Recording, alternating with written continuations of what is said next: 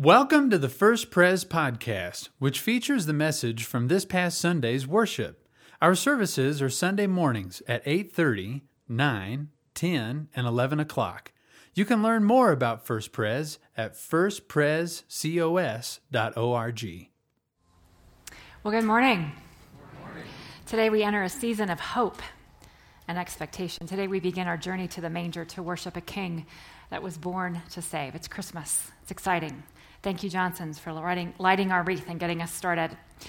I want to invite you to open your Bibles or turn on your Bibles to Matthew 24, beginning with verse 36, and we'll go through 44. Um, you'll notice that as I read this text, it's not a traditional Christmas text, but it's a passage you'll see that sets an expectation of how we are to wait for the coming of Jesus. These words of Jesus are not about his first coming as a baby, but they're about a time when he will come again. So listen to these words. Listen to the word of the Lord, Matthew 24, beginning with verse 36. But about that day or hour, no one knows, not even the angels in heaven, nor the Son, but only the Father.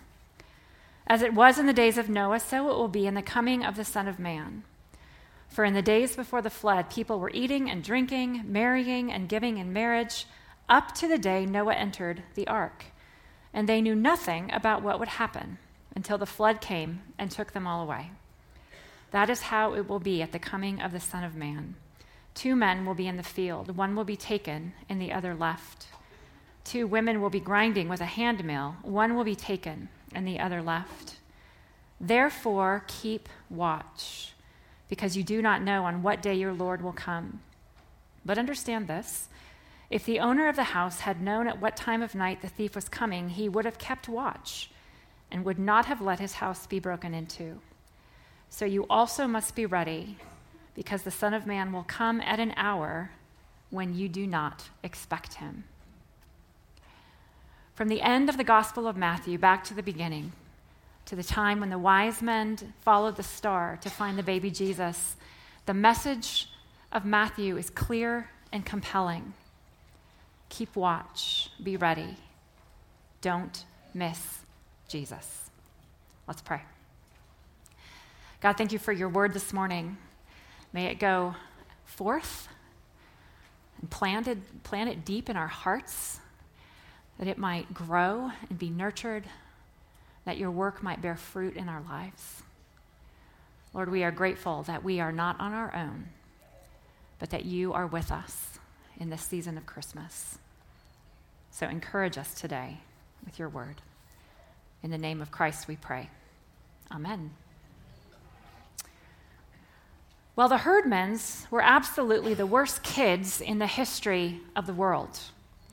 They lied and stole and smoked cigars, even the girls and talked dirty and hit little kids and cussed their teachers and took the name of the Lord in vain and set fire to Fred Shoemaker's old broken down tool house.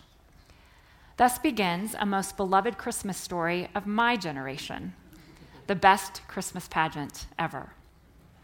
Barbara Peterson Robinson tells the story of how the six worst kids on the block found their way into starring roles of the town's Christmas pageant, much to the horror of every church family in the town.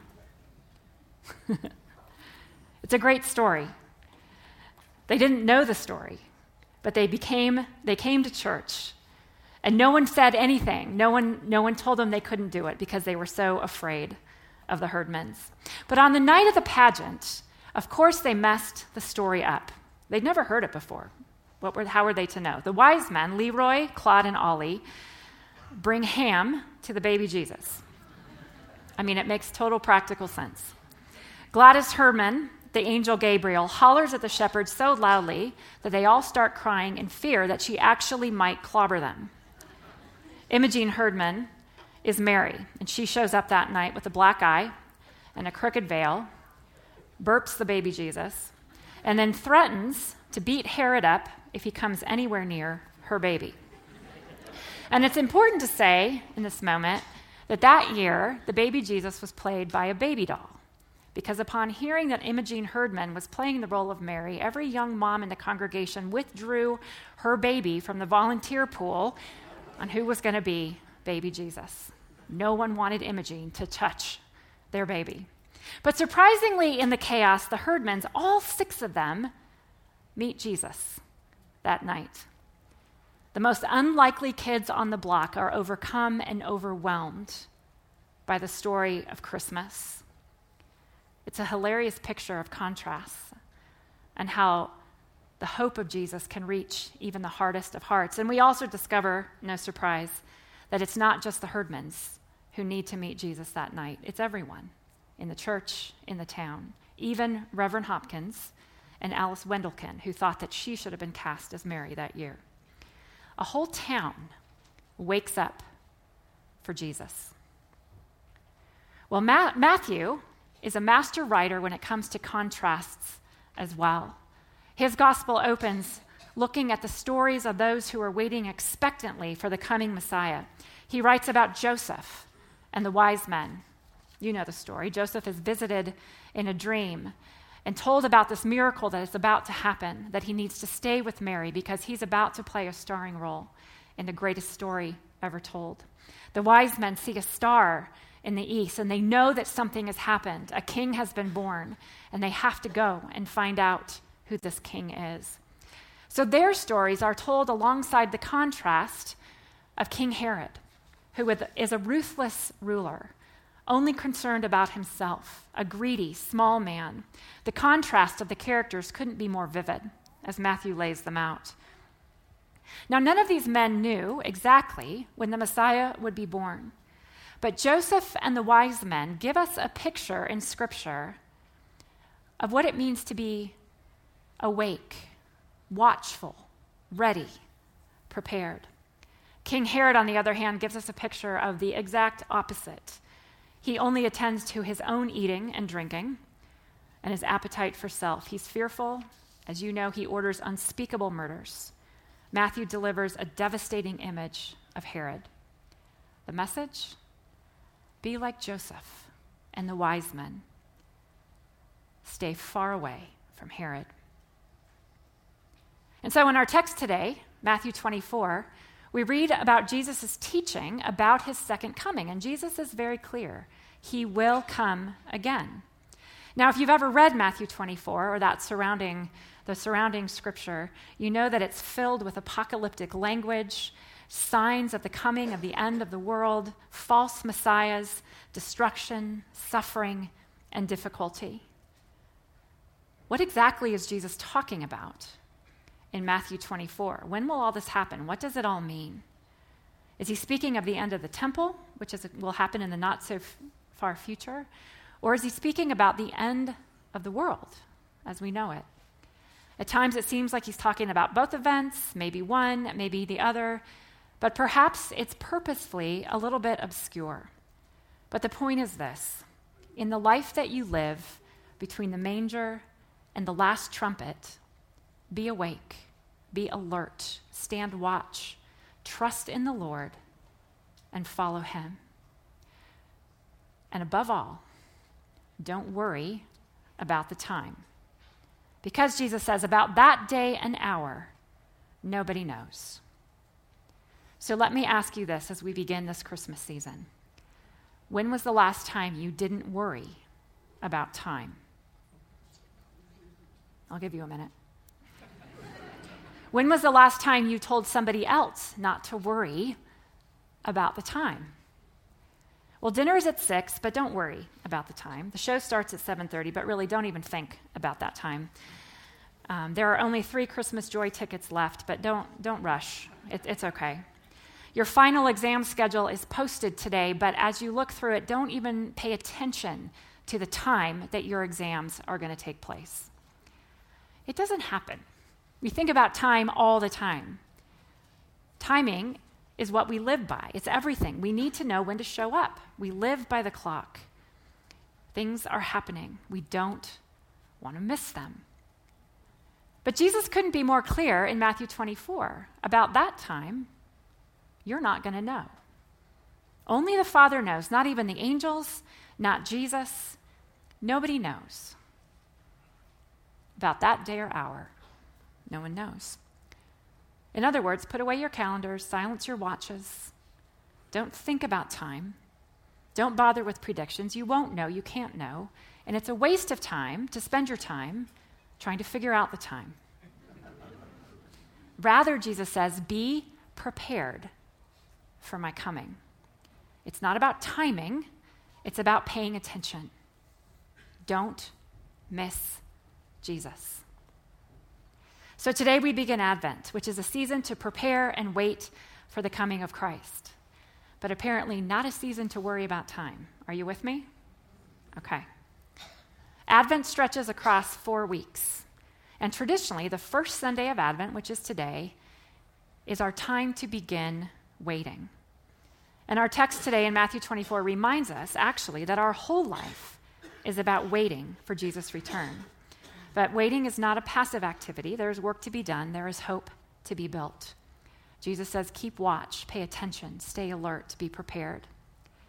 And then, as we work our way through the passage, Matthew gives us a couple contrasting characters to help us understand what Jesus is talking about. First, in verse 38, he contrasts Noah with the rest of the planet. And you know the story. The world is um, full of wickedness, but Noah found favor in the sight of the Lord. God instructs Noah how to build an ark, what to put in it, what animals to bring, what food to store up. And as if it's the most natural request in the world, Noah does exactly what God says no water for miles, no rain and cloud in the sky. And we simply read, And Noah did all the Lord commanded of him. Noah heard the Lord, he trusted his word, and he was awake when everyone else was asleep. And then Matthew gives us two more illustrations two workers in the field in verse 40, two women grinding meal in verse 41. And Jesus says, Of those four, two are swept away, taken by death, and two are still standing, still working, still in the story. They are somehow prepared for the Lord's coming. They are watchful, they are awake, they are ready.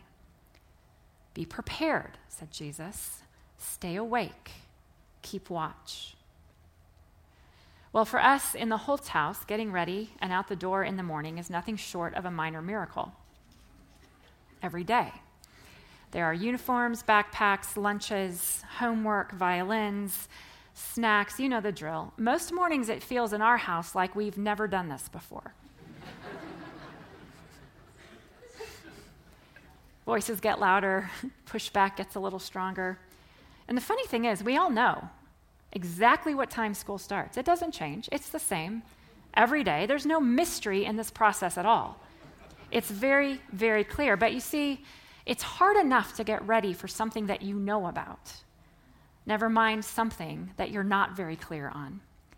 But in verse 44, Jesus says, You must be ready because the Son of Man will come at an hour you don't expect. You must be ready. Dale Bruner translates this verse in this way So you too must learn to be a ready people, because the Son of Man is coming at an hour you are not expecting. Learn to be a ready people. It takes time to learn to be ready for Jesus' coming. It takes time to learn hope, Bruner writes. It takes time to learn the strength and stability of Jesus' love for you. Don't miss Jesus. So, I've already mentioned several times the Christmas season starts today, though I suppose it is somewhat debatable. Every year we have this cultural tussle over when Christmas actually starts. Um, Costco believes it's in October. Um, the Hallmark Channel believes it's in July. Um, the radio stations actually have no idea. They just pick a random day every year to start the Christmas music. And Starbucks has to look at its customer data every year to pinpoint when is the right time for these Christmas cups to appear. I think this year we might be experiencing just a little bit of backlash for starting Christmas a little too early in the past few years. I mean, does Christmas start before Halloween or is it right after Halloween?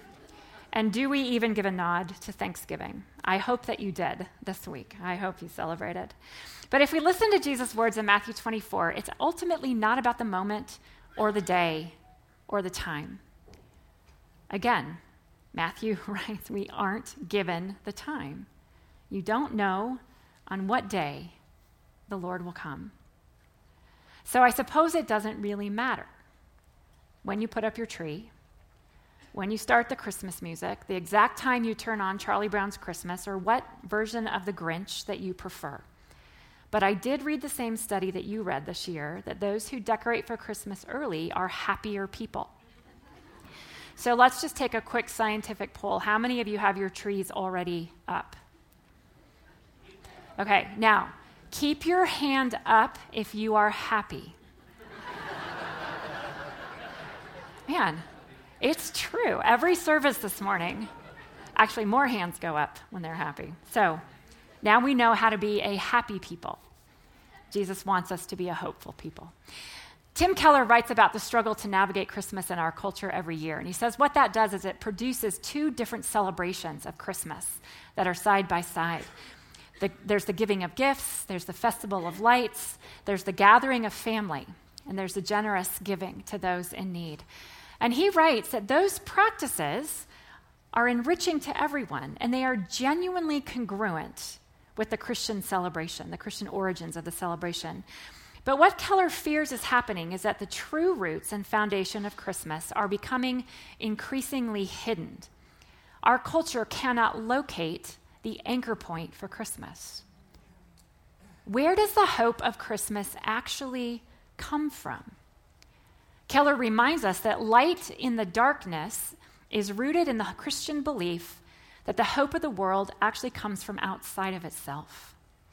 Giving gifts is our response to the self giving nature of a God who gave everything that we might have eternal life.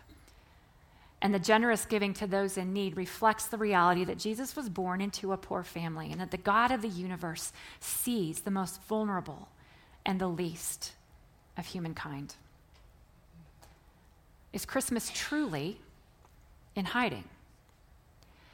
Faith Hill gives us that Christmas tune a little bit more recently that captures the confusion of the cultural moment we are in. Where are you, Christmas? Why can't I find you?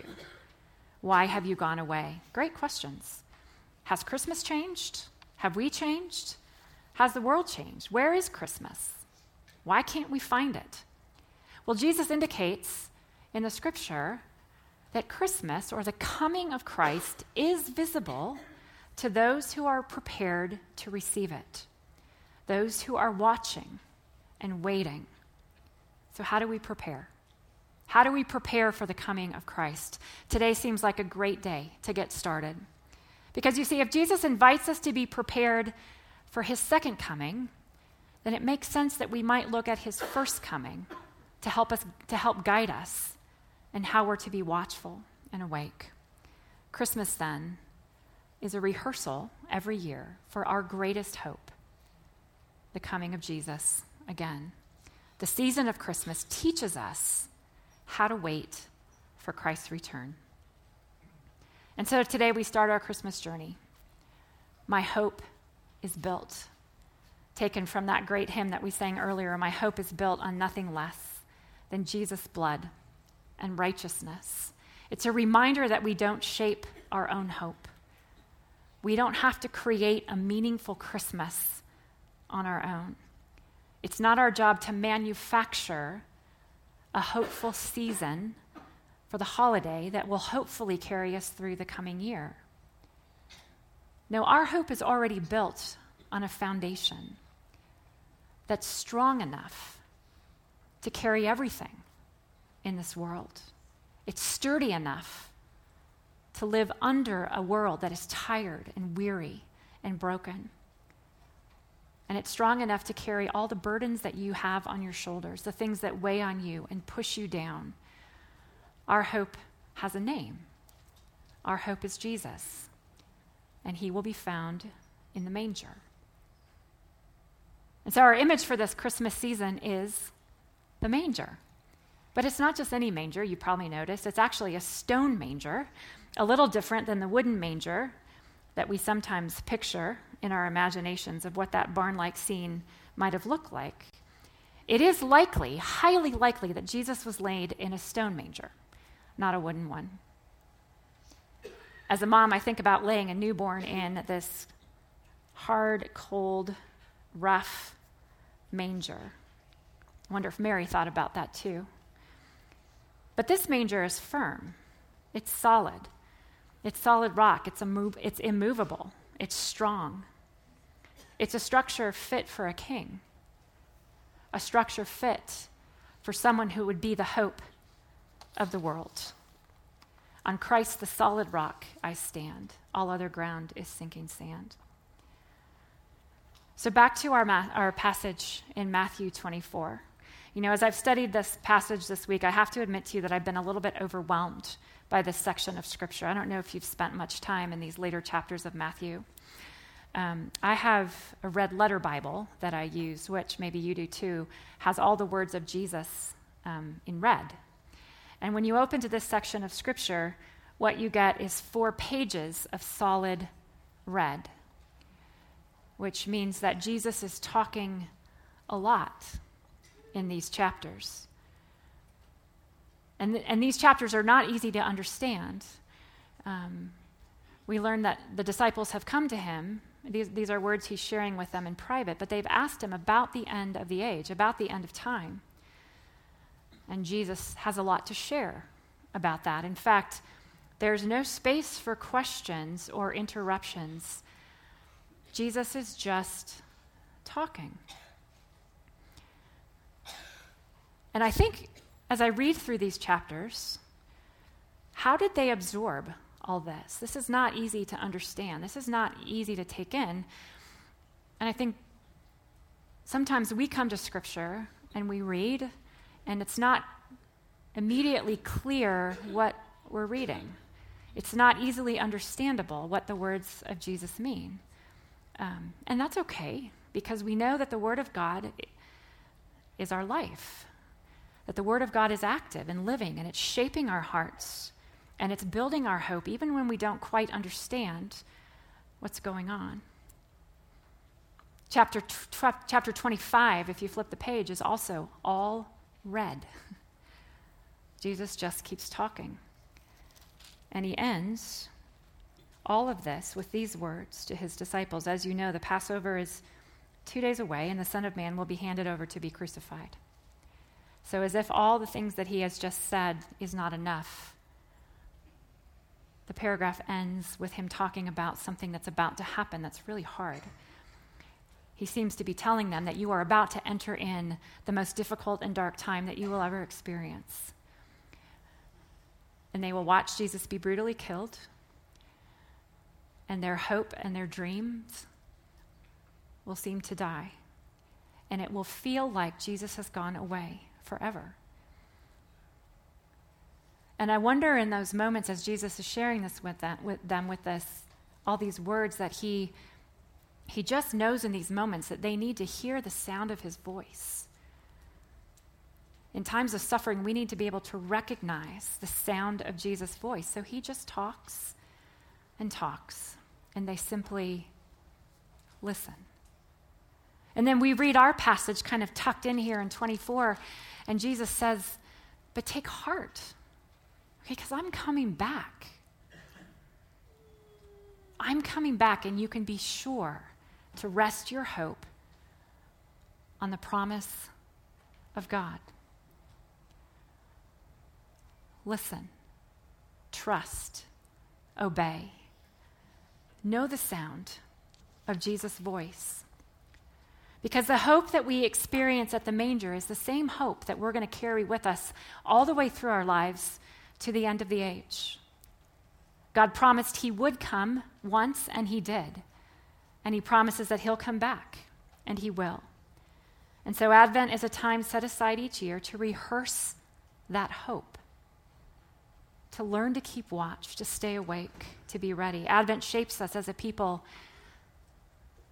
expectantly believing that Christ is coming. And so, as we step into this Christmas season again, once more, we practice keeping watch with the shepherds. We travel with the wise men to places unknown. We give generously to those in need.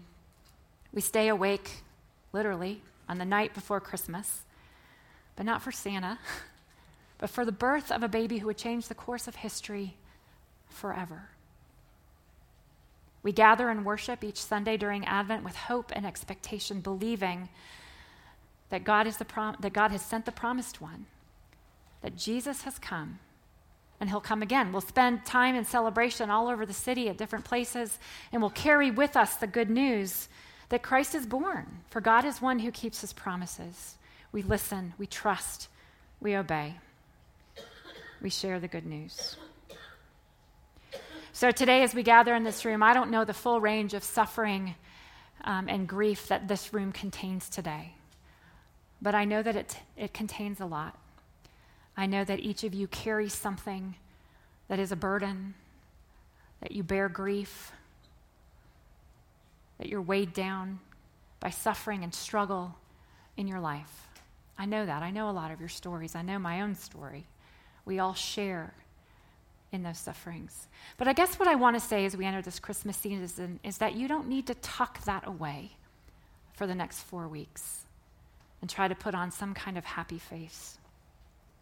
Because Christ meets us in our places of suffering, in our places of struggle, and He is intimately acquainted with every grief, every burden, every sorrow, and every struggle that you have. And Jesus is strong enough to hold you and to hold me and to hold an entire world that is waiting for his return. Keep your eyes on me, Jesus says. Stay awake, stay alert, keep watch, look for me. I'm going away for a short time, but don't worry about that time because I am with you always to the end of the age, and I will return and set all things aright.